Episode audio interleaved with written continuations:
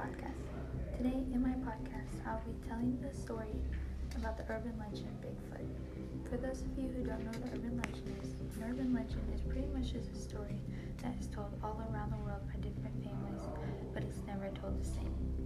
Bigfoot was first spotted 60 years ago in 1958 when some loggers in the northern forest found mysteriously large footprints. Bigfoot has been labeled as a large furry man creature passing through the forest, but some Over the years, people became fascinated with the Bigfoot story and started setting up cameras to catch this mysterious Bigfoot. Some caught Bigfoot on camera, but you could never really see him clear.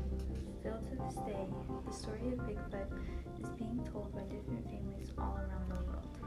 Alright, that's the end of my podcast. Thank you guys so much for listening. I hope you have a good day.